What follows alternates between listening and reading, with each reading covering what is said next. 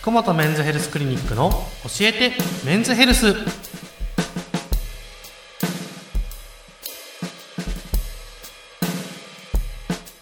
福本メンズヘルスクリニックの教えてメンズヘルス、お相手の本本漠です。本日も福本メンズヘルスクリニック院長の福本和彦先生とお届けしたいと思います。よろしくお願いいたします。お願いします。はい、ということで前回前々回ですね、はい、男性ホルモンというのがとても実は男性には大事なんだよというお話を伺いましたけれども、この男性ホルモンじゃ大事なのは分かったんですけど、どうすれば維持できるのかっていうところとか、どういう状態だと自分は男性ホルモン足りてるなって自覚症状としてあるのかっていうところを本日伺いたいと思います。そうですね、はい、この男性ホルモンを知るにはまずじゃあどれぐらいのレベルのものが出てるのかというのをまず知らないといけないというところで、はい、どういうタイミングで、そして1年の中でも、そして人生の中でもどういうふうな流れで男性ホルモンが出るかということを今日は解説したいなと思います、はい、まず男性ホルモンというのは、もちろん年を取るごとにどんどん低下していきます、はい、ただ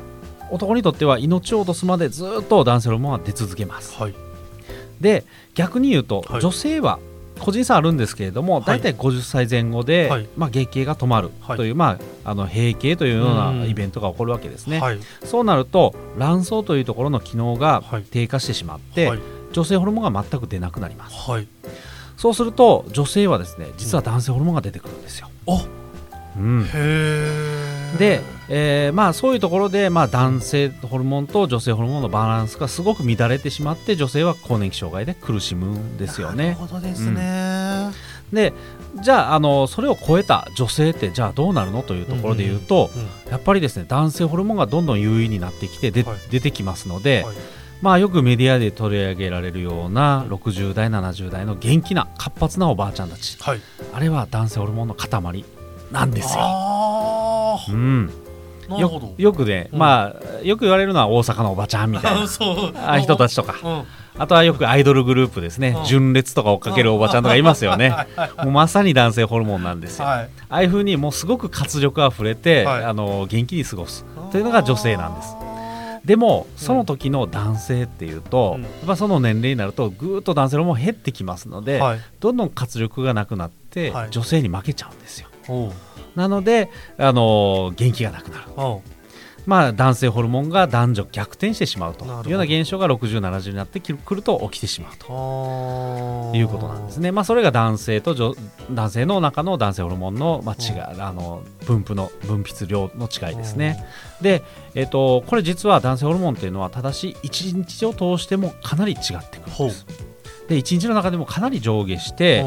例えば1日、こういう今僕喋ってるけども、そういう喋ってるとすごく上がります。そうなんですね。そういうこういうもう明らかに活動してる、何か活発に動くと男性ホルモンっていうのはすごく分泌されますけれども、1日中ゴロゴロして横になって寝てるとやっぱり男性ホルモンは出てこないということになります。だからざっくり言うともう動きましょうと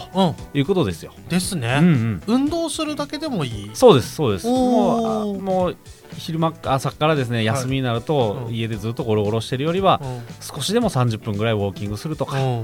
もう奥様の、買い物についていくとか、それでもいいです、とにかく出かけるというのが大事です。ちょっとさっきの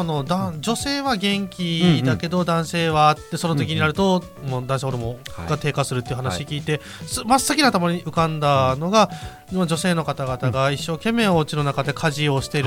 中でソファーでゴロゴロしてやる気が出ない、何もしたくないって言ってる、